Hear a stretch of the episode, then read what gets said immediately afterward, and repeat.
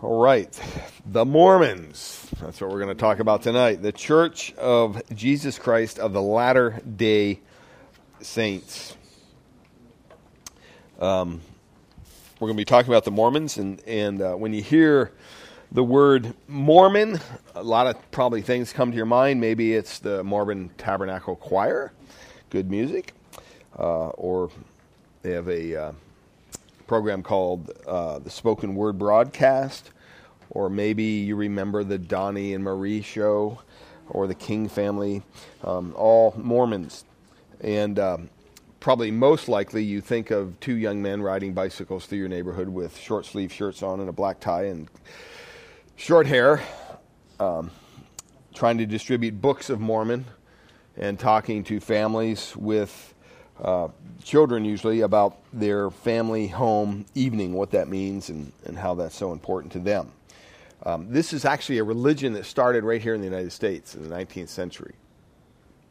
And so we want to look a little bit about not only how it began, but what they believe. And then we do have to visit the Bible and figure out what the Bible says about Mormonism. And so, um, what's interesting with Mormonism, apart from any of the other groups that we'll be looking at, is that Mormonism hinges its theology on its history. It's all caught up in its history. Um, they're, they're directly related, they're, they're bound together.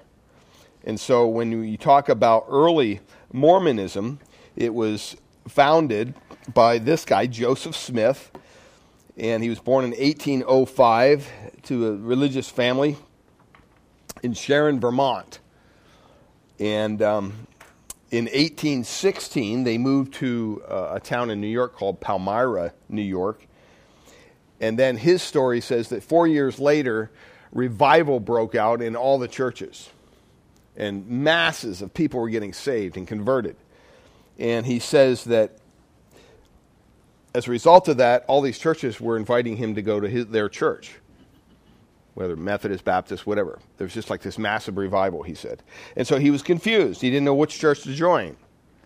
And so he took the Bible and he looked up James 1 5, which says, If any of you lacks wisdom, let him ask of God. And he'll give it to all men liberally, and upbraids not, and it shall be given to him. And so Joseph Smith says the story basically based on James 1 5. He decided to go to the Lord and ask him, Well, which church should I join? Doesn't sound that bad. Um, and then he headed out into the woods to a place they call the Sacred Grove. That's what the Mormons call it today. And um, when he got to the woods, he basically had his first vision after this brief struggle with the, the, the powers of darkness, he says. He said that there was this pillar of light, and it was as bright as the sun. And amidst the light, there was floating two individuals, two white men, uh, male figures, he said. And um, basically, they started to have a dialogue with one another. And the one gestured to the other and said, This is my beloved son, hear him. And so Joseph Smith realized that this is the father and the son standing before him. And what does Jesus have to say to young Joseph Smith in this encounter? Now, remember, this is the first mortal to have a face to face interview with the living God in over 2,000 years. Um, and the first words out of Joseph's mouth as he encountered the living God was, What church should I go to? kind of hard to believe. But that's what he says happened. What church should I join? And as a result of that, Jesus answered him, and he, he according to his story, he says he gave him three principles. He says, First of all, do not join any of the churches because they're all wrong the Baptist, Methodist, Lutheran, Episcopalian, Presbyterian. They're all wrong. Not only that, but all their creeds are an abomination to the Lord. Now remember, we talked about some of the creeds a couple weeks ago, remember? The Nicene Creed, the Apostles' Creed. they're the foundations, the fundamentals of our faith put in a creed, in a, in a saying. Um, I find it hard to believe that God would call something like that an abomination, which that word means disgustingly wicked. He says it's basically revolting error. And then, thirdly, not only are all the churches wrong and all the creeds wrong, but all the people who profess those creeds are corrupt. It don't have anything to do with them either. Well, where does this leave poor young Joseph? Um, well, God left him there for the very purpose of restoring the church. He was to be the, the restorer of the church. As a matter of fact, one of their presidents of the Mormon organization said that Heber Grant, he said, Any man who does not believe in Joseph Smith as a prophet of the true and living God has no right to be in this church. That revelation to Joseph Smith, listen, is a foundation stone. If Joseph Smith did not have that interview with God and Jesus Christ, the whole Mormon fabric is a failure and a fraud it's not worth anything on earth. That's the president of the Mormon church saying this, right? So we start right off realizing that, well, okay, this is founded. If there's no first vision that's genuine and real, you don't have any church here by their own admission. Well, what's interesting is that historians have looked into the story of Joseph Smith. And they've looked into it and they looked into many of the claims and the aspects of what he says happened and how it happened and all this stuff. Um, guess what? The historians found out that in 1820, there was no revival where multiple people, many thousands of people, were saved in the area in which Joseph Smith said he lived. There wasn't. Now, there was a revival four years later. He said, well, maybe he got the dates wrong.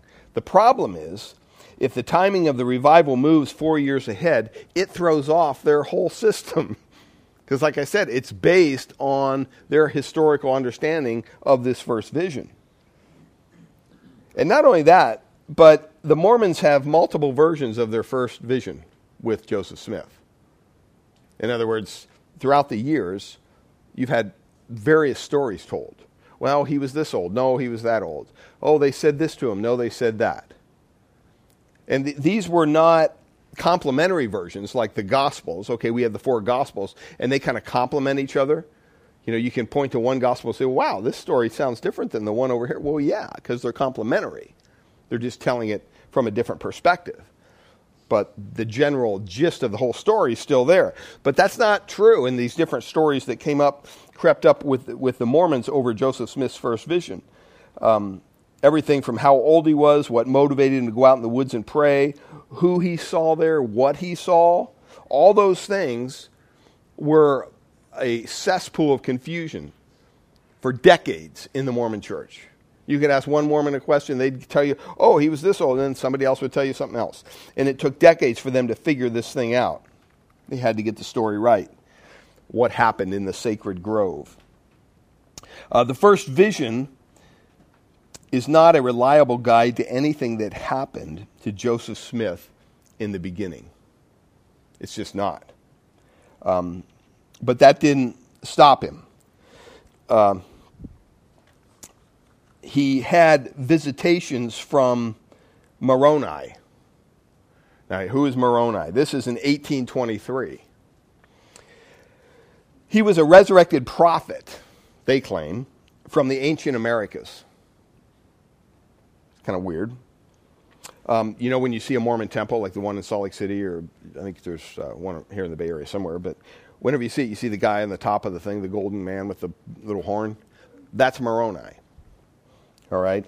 And um, the story says that he came to Joseph Smith and he told him that there was a work of, of, of Mormon scripture that needed to be translated, and it's called the Book of Mormon. And this is all kind of a revelatory thing going on with, with Joseph Smith.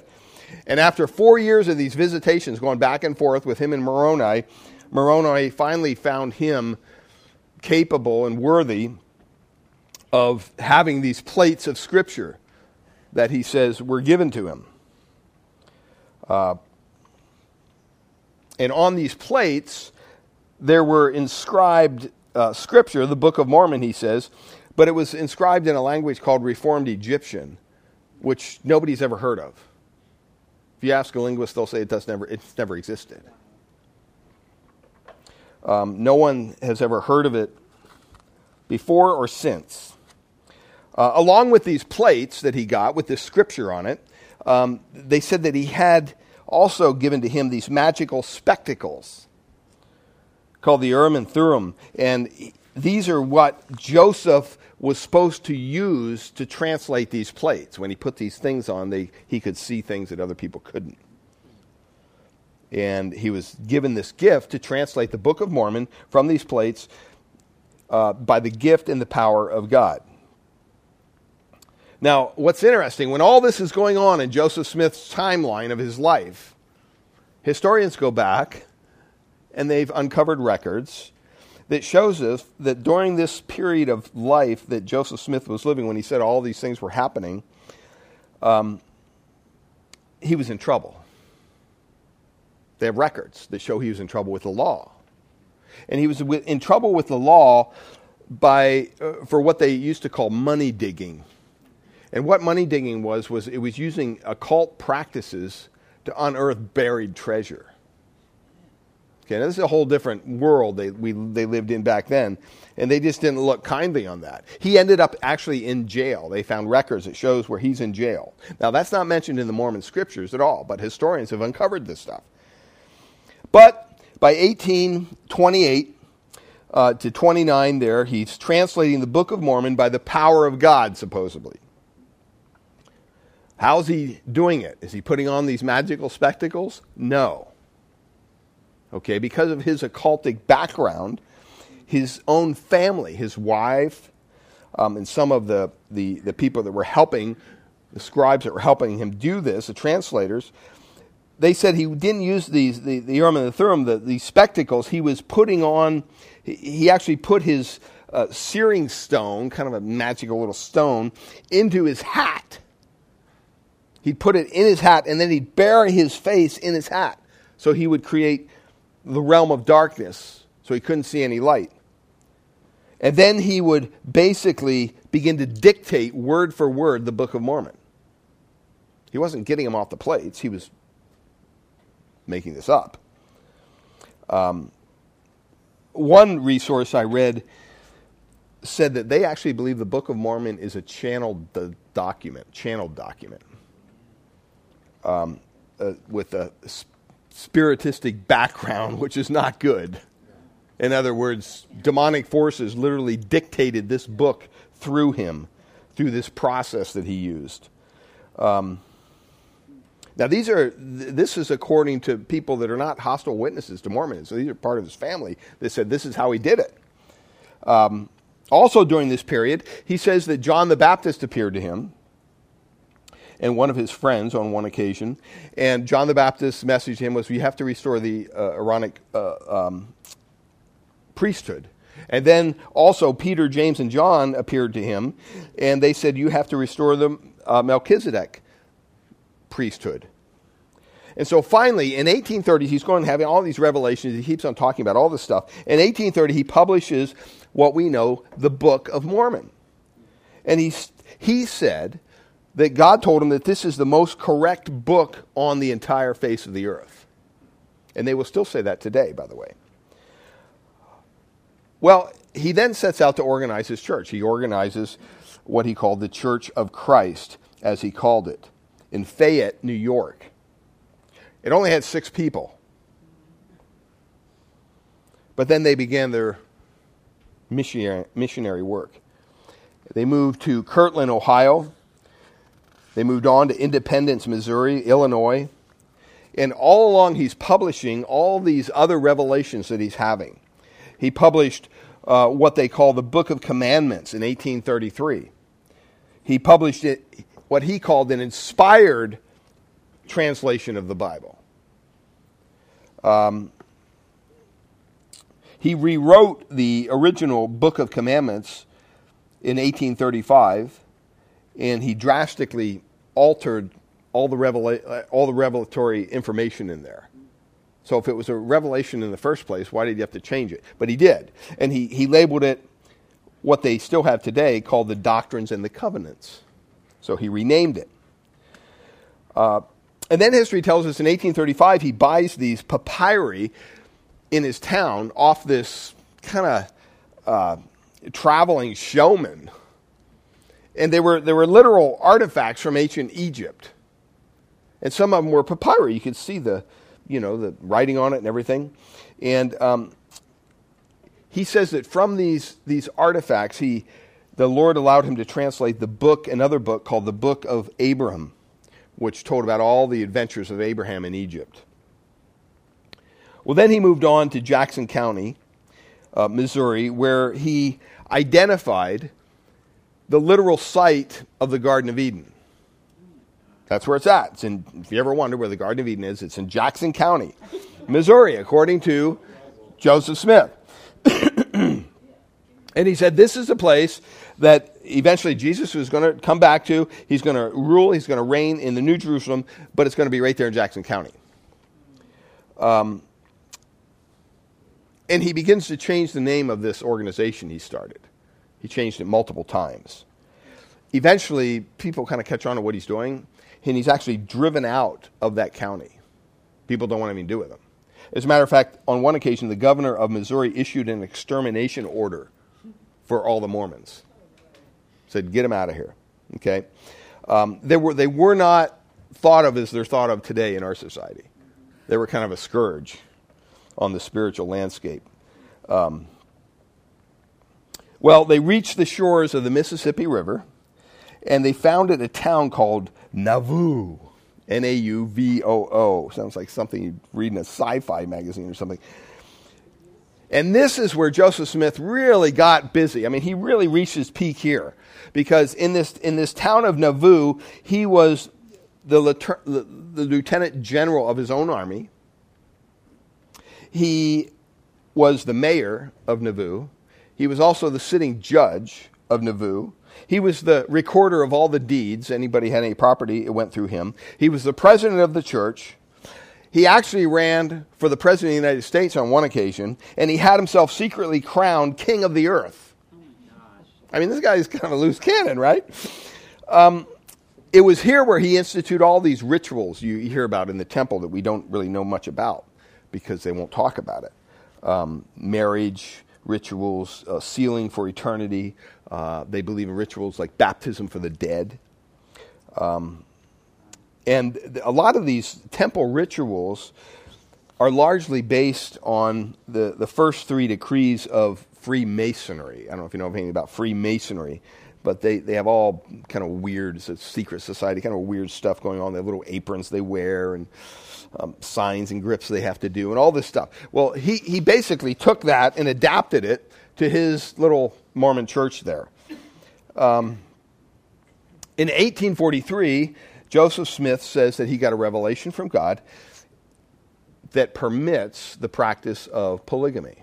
It's more than one, not wife. That's fine because God said it's okay the things people don't understand is that Joseph Smith has been practicing polygamy for years. As a matter of fact, um, he denied it publicly because, you know, back then it's not, well, even today it's not illegal, right? But uh, he had been practicing it all along, but he denied it publicly. And what's interesting was he wasn't just marrying, just, I mean, he was doing that too, sordid women, whoever he found, but he was actually marrying the wives of his colleagues within the organization. Um, and eventually it got him in trouble. Uh, he ticked off probably one too many husbands or something. Um, as a matter of fact, he got him killed. He got him killed. Uh, he was actually assassinated in 1844 by some of his enemies. He was um, Uh, his enemies published a, a, newspaper and they began to publish all this stuff that talked about his polygamy practices and, and all this stuff. And, and Joseph Smith sent out an order to all his little henchmen to destroy this, this newspaper. Well, they, they put him in jail instead. And then an angry mob showed up and literally threw him out of the window of the jail. He landed on his head and he's dead.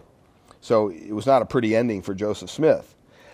What's interesting when you when you hear about the impact of this man, you know, we think of well, what did Joseph Smith do? Well, he founded the Mormon Church, right in Salt Lake City. That's what we did. That's what we we believe. That's what he did. What you don't know is that there are over a hundred groups that he formed. 100 groups of individuals that he put together that were founded, all right, in his name. And they claim Joseph Smith as their founder, as their prophet, and they claim the Book of Mormon to be the Word of God. So it's not just the Mormon church in Utah, they got splinter groups all over the place. Well, what's interesting, after he died, Brigham Young became the first what they call president um, of the Mormon Church. He kind of came in, he took over. He was one of the what they call the senior apostles at the time under Joseph Smith. And what he did was he said, you know, let's get out of this area, and we're gonna we're gonna move from Mississippi, and because these people don't like us very much, um, ticked everybody off. They killed our founder. Let's move. So he took all these people, and he made this 1,300 some mile track to Salt Lake Valley in Utah and he began um, to set up shop there.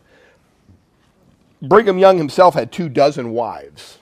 Two dozen wives. I mean, guys, guys can't even think of that. Two dozen wives. He had more than 50 kids.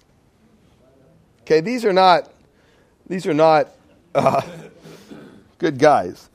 Um,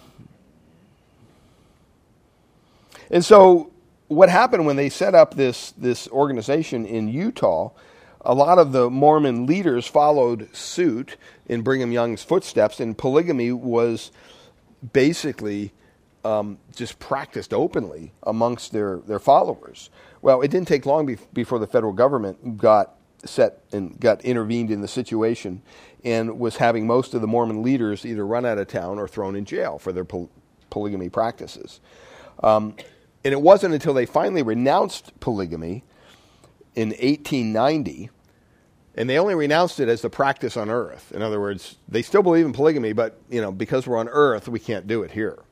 Um, that was when Utah was allowed to have statehood. Before that, they, they were denied statehood because they had all these polygamists in their, in their state.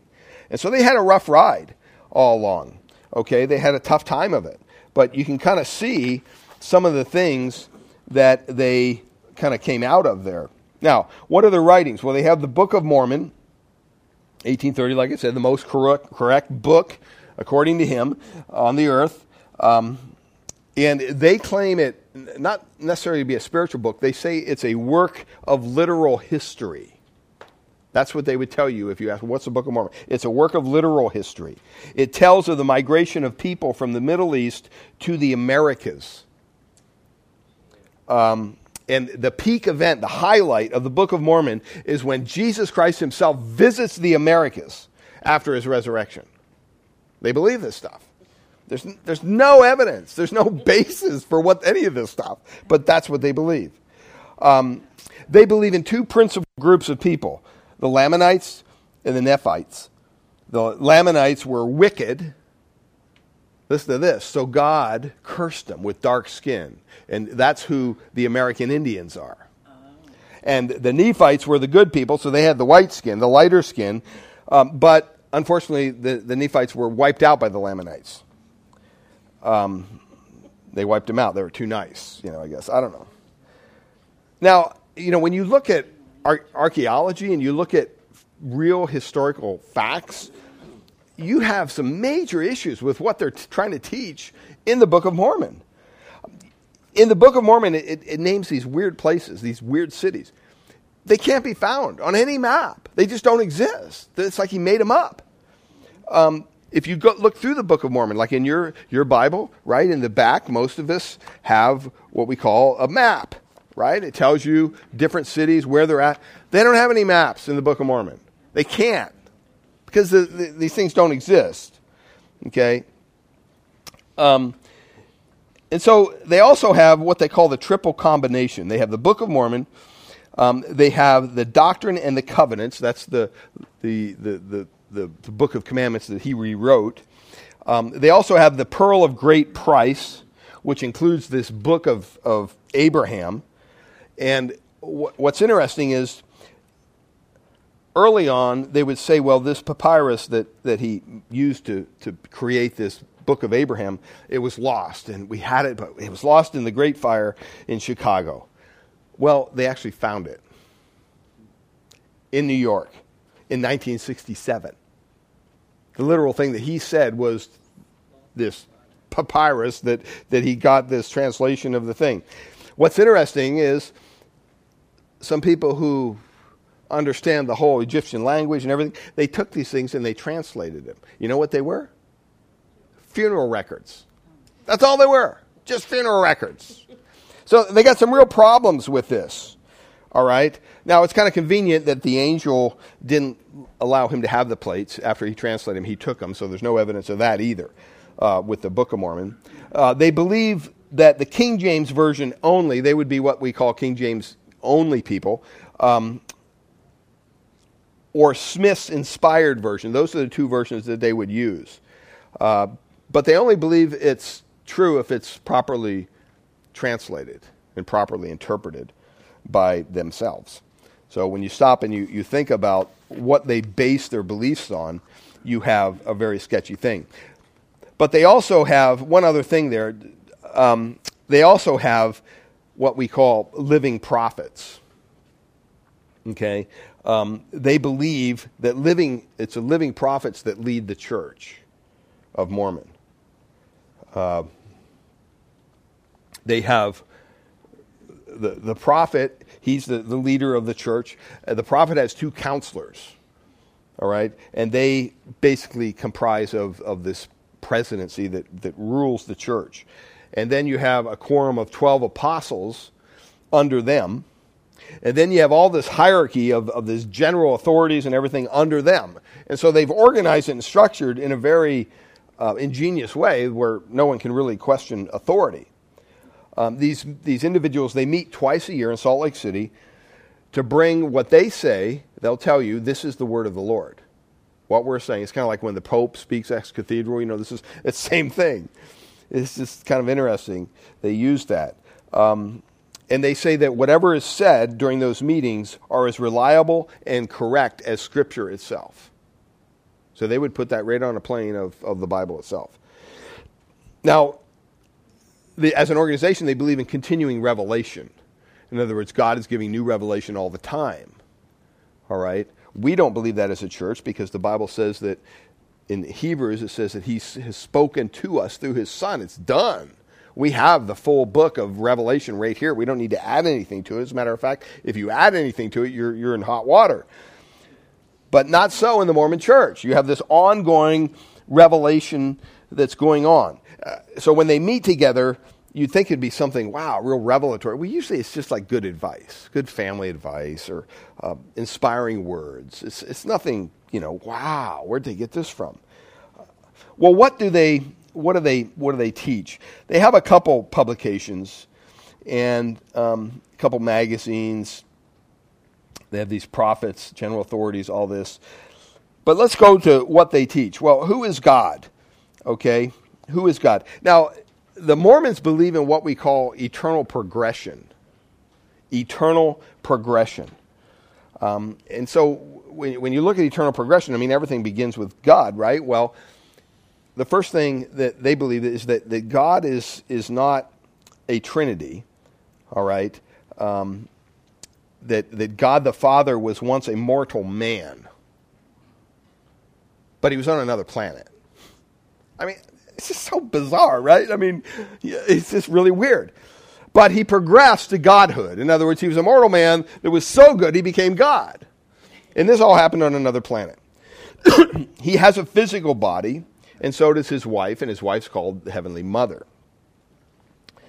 Um, there's no Trinity. The Father, Son, and the Holy Ghost are three separate gods, small g. All right? Um, as a matter of fact, on one occasion he says this uh, Many men say there is one God, the Father, the Son, and the Holy Ghost, are only one God. I say that is a strange God, anyhow. Three and one, and one and three. It is a curious organization. Father, I pray not for the world, but I pray for them which thou hast given me. Holy Father, keep through thine own name those thou, thou hast given me, as that they may be one, as we are one. Are all to be crammed into one God? According to uh, uh, uh sectarianism, it would be the biggest God in all the world. He would be a wonderfully big God. He would be a giant or a monster. That's what he says about the Trinity. Doesn't, doesn't agree. Um, they also say this that God was once as we are now. God is an exalted man who sits enthroned in yonder heaven somewhere. God, our Heavenly Father, is a human being who just happened to advance to the point that he was given a world of his own. This one, okay, he's going to rule over it. All right? And so this God had a God before him, and that God had a God before him. And, and that's what this eternal progression leads to. Um, our God got to be God, they would believe, because he was a very good Mormon on another planet somewhere. Um, now, if you asked where this might be, today he resides near the planet of Kolob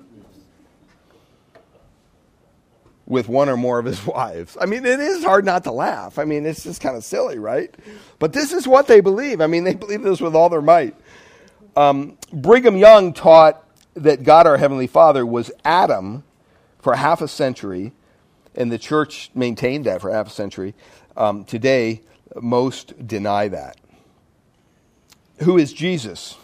Well, he's the separate God from God the Father. Okay, he is the elder brother, uh, the firstborn spirit child, and he he wanted. God had to figure out what to do with these people down here on earth. So they have basically three different levels. One of them is the celestial, then, you know, one of them is this, this earth, and then the celestial beyond that. And so what happened was when these Mormons were here on earth, Jesus looked down and said, Well, how are we going to have a salvation plan for all these people? They need to be saved. And the firstborn spirit child, Jesus said, Hey, you know what? I'll be the Savior. I'll go down, but, and I'll allow the people to choose if they want to be saved by me or not. Well, Lucifer, who's Jesus' younger brother, okay, um, said, No, I want to be Savior. And if I go down, I'm going to mandate, compel everyone to be saved by me.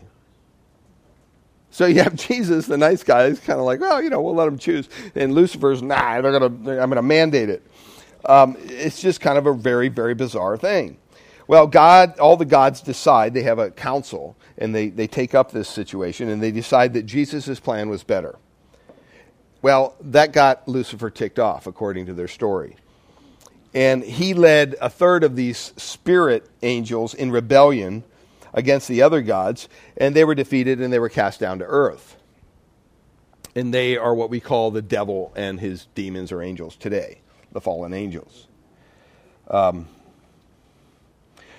so eventually, we are born into bodies, physical bodies, here on this earth, according to Mormonism. But we don't start here, we start somewhere else.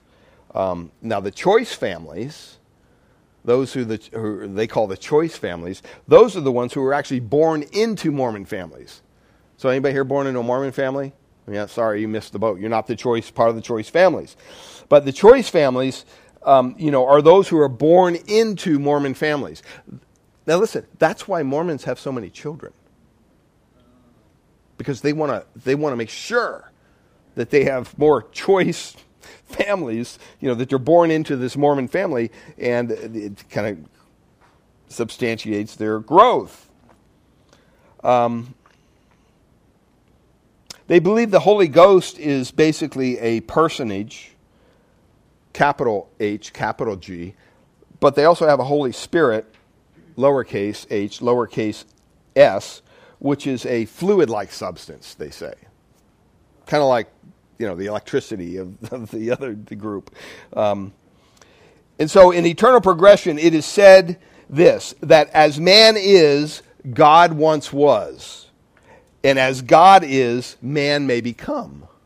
That's what they believe. Okay, so they're on this road um, to better themselves so that they can be a God. They can make that transition. Transition.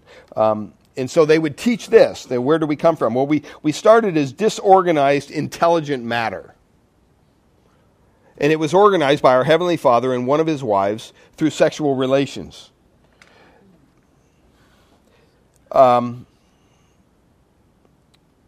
and so God sexually organized this intelligent matter into spiritual children because they believe God is a, a, God of bone and flesh.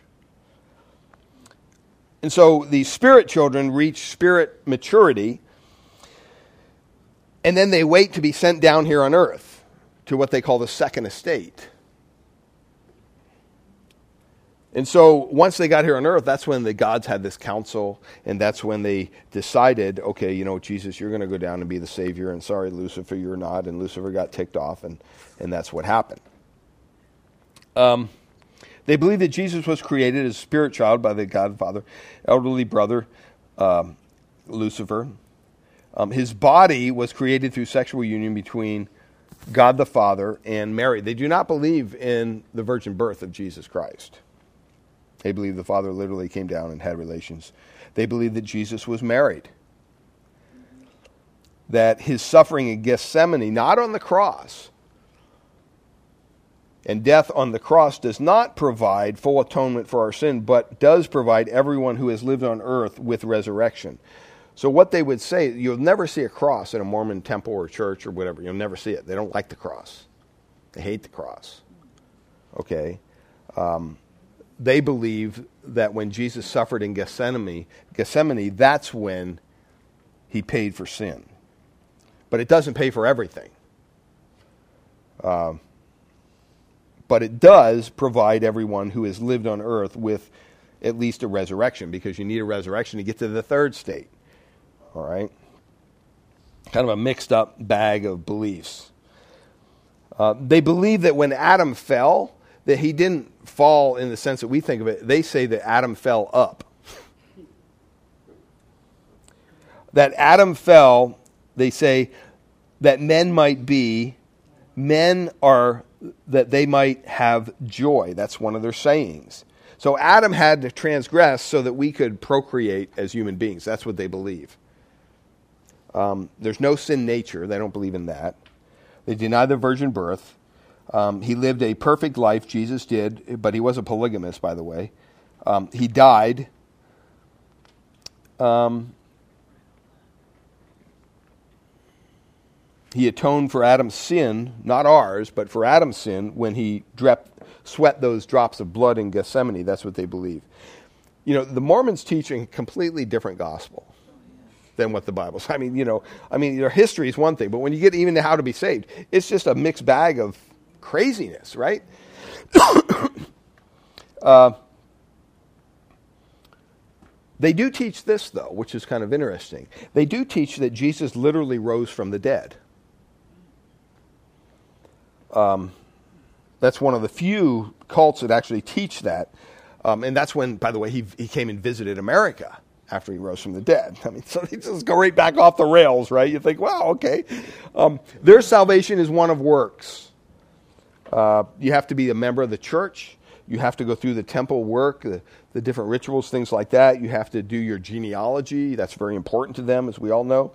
Um, they, you have to keep all these commands. Uh, you have to believe in Joseph Smith. If you don't believe in Joseph Smith and his story, you can't be a Mormon. Um, but even if you get all that wrong, you get a second chance. Uh, after your first estate as a spirit being somewhere, your second estate here on earth, um, when you die, if you die a good Mormon, you go to paradise. If you're not a good Mormon, you go to what they call spirit prison. I mean, who wants to go to spirit prison, right? Um, and that's where you wait patiently for the, the, the Mormon spirit missionaries to preach Mormon gospel to you again so that a living person up here on earth can be baptized for you while you're in this spirit prison. Because the spirit can't be baptized, right? So they have to have somebody be baptized for you. So that's how they work that out. Um, because everyone has to be baptized. You, you can't be a Mormon and not be baptized. Um, and so they do this baptism by proxy, you know. Okay, kind of. I mean, in a way, I mean, you know, the, the prayers for the dead, what the Catholic Church does, you know, it's kind of similar, but not even to that degree. I mean, that's, you know, that's wrong, but I mean, still, this is just kind of craziness. Um, and, and this is where they get a lot of their activities in the Mormon temples that, that goes on that we don't know anything about. Um, now, when they have the, the resurrection, um, if you're a good Mormon, you get, go in the millennium and all that. They do believe in an afterlife they, they believe in three degrees of, of glory. You have the, the, the telestial, which is kind of the bottom rung. Okay, this is where the bad people go. They so go there, even though they're bad. People like Hitler, Stalin, Capone, people like that could actually go there. All right, that's the lowest level, the telestial. Then you have the terrestrial, which is kind of a step above that. And that's if you're a good, nice guy Mormon, that's where you go. All right? And then you have the, the celestial, which is the highest level of all of them. Uh, and that's where you, you, know, you get your godhood and all that stuff on the other planet. They do have a place called outer darkness for wicked apostates, people who've turned their backs on the Mormon church. Um, and so they, they discourage any kind of people speaking out against the Mormon church by holding that over their head. That if you ever did that, if you went through these, say, these temple rituals and you shared it with somebody or something, you'd be considered a wicked apostate and you would be thrust into outer darkness. All right, so they don't, they don't have any patience for anybody who does not agree full heartedly with what they, uh, with, with what they believe, what they teach. We've gone through this, the Holy Spirit. Well, let's some of their their, their Mormon practices. this is kind of interesting, and and they call this the word of wisdom. So they would say things like, uh, you know, you can't have any caffeine drinks. All right, no caffeine, no alcohol, no tobacco. It's not necessarily a bad thing. I mean, I'm sure your body benefits from not drinking those things, but it used to be no hot drinks and then they changed it to caffeine because you know the caffeine thing. So uh, they weren't even allowed to drink soup at one point in their their belief system because it was hot, and they weren't allowed to drink a hot liquid. It's kind of a crazy thing. Um, they have all these weird temple rituals, which they call endowments. Um, they have special rituals that that help you prepare for your godhood. Uh, they have washings. They have anointings they they're all kind of modified. Some of them are modified from these Masonic lodge rituals that they go through as well.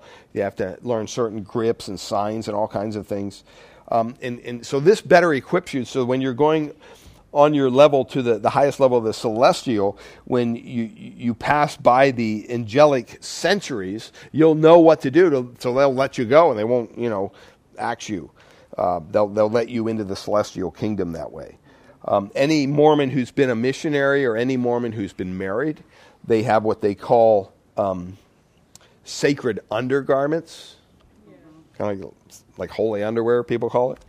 Um, and they have, they actually have on the underwear Masonic markings. They're at the breast level, the navel, and then the right knee. And, um, you know, like I said, what takes place in all these things is very uh, it's secret, but they would call it sacred. So they they're not allowed to discuss it with anyone. Period. So you only know what goes on in those places, right? They also believe this, which I thought was kind of weird. They believe in individual blood atonement. Individual blood atonement. Um, and and through this research, I found out that Utah was one of the last states where someone could be executed by firing squad. Okay, they just didn't practice that much. It was one of the last ones that did it. And the reason was because the Mormon population there was so heavy, they actually believed that some sins are so serious and so bad that the blood of Christ could never take them away. So you have to pay with them for them with your own blood. I mean, it's just ridiculous, right? But that's what they believe. Um, and so, how to be saved? They believe that one is resurrected by grace, but fully saved, exalted to state of godhood by works. So that goes uh, in opposition to Scripture. Um, required works, faithful to the church leaders. There's no unfaithfulness tolerated. Mormon baptism, tithing, ordination uh, for males, marriage, temple secret endowment rituals. Uh, there's no eternal life without membership in the Mormon church. That's what they believe. You have no hope of eternal life, none whatsoever. Um, well, what happens after death? Eventually, everyone goes to one of these three separate heavenly kingdoms that I mentioned. Uh, some achieve literal godhood, they become gods, exaltation at the highest level. Um, the apostates and murderers join Satan in the outer darkness. Um,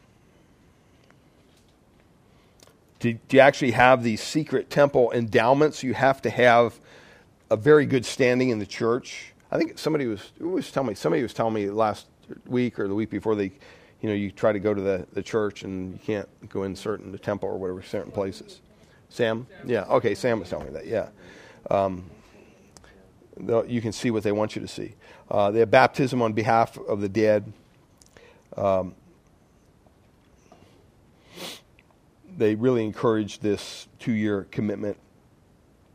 They do door to door proselytizing. They have an extensive social network. Uh, you know, uh, they really, um, people of African ancestry denied are denied full access to the Mormon priesthood and privileges until 1978. So, yeah. so he clapped too soon there. But yeah, I know. yeah, I know. Anyway, um, Yes. So, what is the appeal, you might ask? You know, what's the appeal of, of the Mormon, the Mormon church? Well, there's a couple things. And um, I'll just share those with you as we close. There's a couple things. Um, first of all, the, the emphasis on family. You know, how many times have you heard people, you know, you know, well, yeah, Mormons are all wrong, but you know what? They have, they have nice families. They really take care of their own. They're, you know, and have you ever seen the little bumper sticker on cars, families are forever? That's a Mormon thing. That's what they believe. Um, unfortunately, the Bible doesn't teach that, right?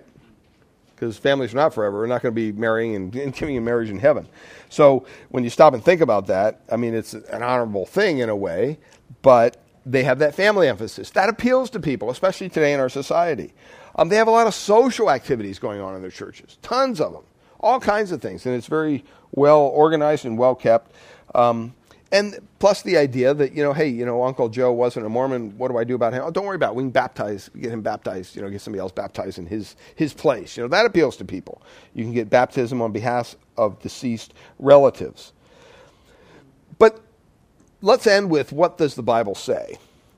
Um, in Galatians chapter 1, verses 6 and 8, Paul says very clearly that he is astonished uh, that the Galatians were so quickly deserting, deserting him who called you into the grace of Christ and are turning to a different gospel. Not that there is another one, there is not another gospel, there's only one gospel, but there are some who, who trouble you and want to distort the gospel of Christ. But even if we or an angel from heaven should preach to you a gospel contrary to one that we had preached uh, to you, let him be accursed. All right? That's very clear that there's only one gospel. We don't need to, to embrace another gospel. Um, also, secondly, there's no gods before or after God. And there's some scriptures there in your outline you can look up, but I'll just read one. Isaiah 43:10, "You are my witnesses," declares the Lord, "and my servant whom I have chosen, that you may know and believe me and understand that I am he. Before me no God was formed, nor shall there be any after me. these are verses that Mormons have never read. Okay, they're, they're, they're, they they don't understand these. Um, thirdly, God is not a man. Those various verses there point that out very clearly. Um, Jesus Christ has always been God. We looked at John 1 1 a couple weeks ago. In the beginning was the Word, the Word was with God, and the, the Word was God. All right? Um, very clear. The gospel of, of salvation as we know it, we can see it in Romans chapter 3. It's not by works. Um, it says there in, in Romans 3:20, "For by works of the law, no human being will be justified in his sight." Period since through the law comes the knowledge of sin, but now the righteousness of God has been manifested apart from the law. Although the law and the prophets bear witness to it, the righteousness of God through faith in Jesus Christ for all who believe, for there is no distinction, for all have sinned and fall short of the glory of God. And then in Romans 6:23 it says for the wages of sin is de- death, but the free gift of God is what? Eternal life in Christ Jesus our Lord or Ephesians 2 8 9, that it's by grace you've been saved through faith. It's not of yourselves. Um, it's a gift of God, not a result of works that no man should boast. So we need to be reminded of those things, and we need to really help them. I think, how do we, we deal with, with the Mormons? We have to take them to the scriptures. You know, and, and, take them and show them. When they when they quote a verse to you take them to that verse and say let's let's read before and after that verse because they never do that. Okay? A lot of these cults what they do is is is proof text things. You know they'll pull a verse out of context and they'll say oh look at what it says here. And then they'll build a whole belief system over it and what you have to do, even as believers, even as Christians, we have to constantly say, wait a minute, what is it saying in its context? What's it say before? What's it say after? Who's writing? Who's he writing this to? All those things matter when you're, when you're trying to apply a verse in a certain given situation. They don't do that. They don't know how to do that. They're not taught to do that. And you can actually take Mormons to scriptures in the King James Bible and show them where some of their doctrine is wrong. And you know what? They'll go away thinking about it. It's a very serious thing for them. Um, and I think also we have to tell them what Jesus has done for them, okay, and for you. Share your testimony. Because just in a similar way, like the Jehovah Witnesses, it's more of an intellectual thing. They don't know of a personal relationship with Christ.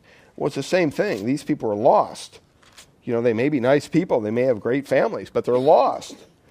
And in 1 John chapter 5, verse 10, it says this whoever believes in the Son of God has the testimony in himself. Who does not believe God has made him a liar because he has not believed in the testimony that God has borne according to his Son. And this is the testimony that God has given us eternal life, and this life is in his Son. Whoever has the Son has life. Who, whoever does not have the Son of God does not have life. They need to hear scripture verses like that because it flies in the face of what they're being taught you know and the same thing goes with the same thing with the jehovah witnesses i mean don't be rude to them don't be rude to the mormons try to be understanding but at the same time you know try to end on a positive note you know, share your testimony, share what God has done for you, what Christ has done for you. The, the idea that their sins can all be forgiven by the grace of God is something that's foreign to them. You know, um, sometimes what they'll do before they'll leave, they'll say, Well, do you mind if I pray? We, we, can we just have a word of blessing for you? Never accept that. Just say no. Say no, that's not okay. Because there used to be people saying, Well, whatever, you know. And when you say no, you're, you're, you're drawing a line in the sand. You're saying, no, no, no. This is, this is not, what you're saying is not true. You know, you're not being mean, but you're, you're, you're taking a hard stance. And it causes them to stop and you don't want us to pray? No, we don't. We don't want you to pray because you're not teaching the truth, you know. And, you know, you try to share that with them. Uh, but, you know, they're definitely... Uh, uh, and you, you think of some of the people that are Mormons. And they bought into this stuff. And there's no, there's no historical facts to back any of this up. You can't go to the Smithsonian Institute and see the plates that Joseph Smith or, or any, any of the, the claims of the Book of Mormon, you know, and what they say happened. It's just not there in history. And so it's, it's kind of an uphill battle for them. But they've just blindly bought into this. And, and that's why I think that originally, I mean, I think this, this whole thing came out of a, the spirit of darkness, clearly. You know, and just his whole dealings with the occultic practices in the beginning. And, you know, Satan is not one to, to you know, rest. And so, I mean, this is a very healthy, uh, rich group of people that wholeheartedly believe in these doctrines and what they what they're teaching them. I mean, think about it. How many other what other people, you know, give up 2 years of your life to go on a mission? I mean, can you imagine that? Saying, okay, you know, you become a member of Grace Bible Church, you know, one of the things is we, we believe you should go on the mission field for two years. I mean, you know, yeah, I mean, but they don't, they do it. And they're very committed to their cause. And they, in a lot of ways, they put our churches to shame. But we're on the side of the truth. They're not. And we just need to be very bold with explaining that to them.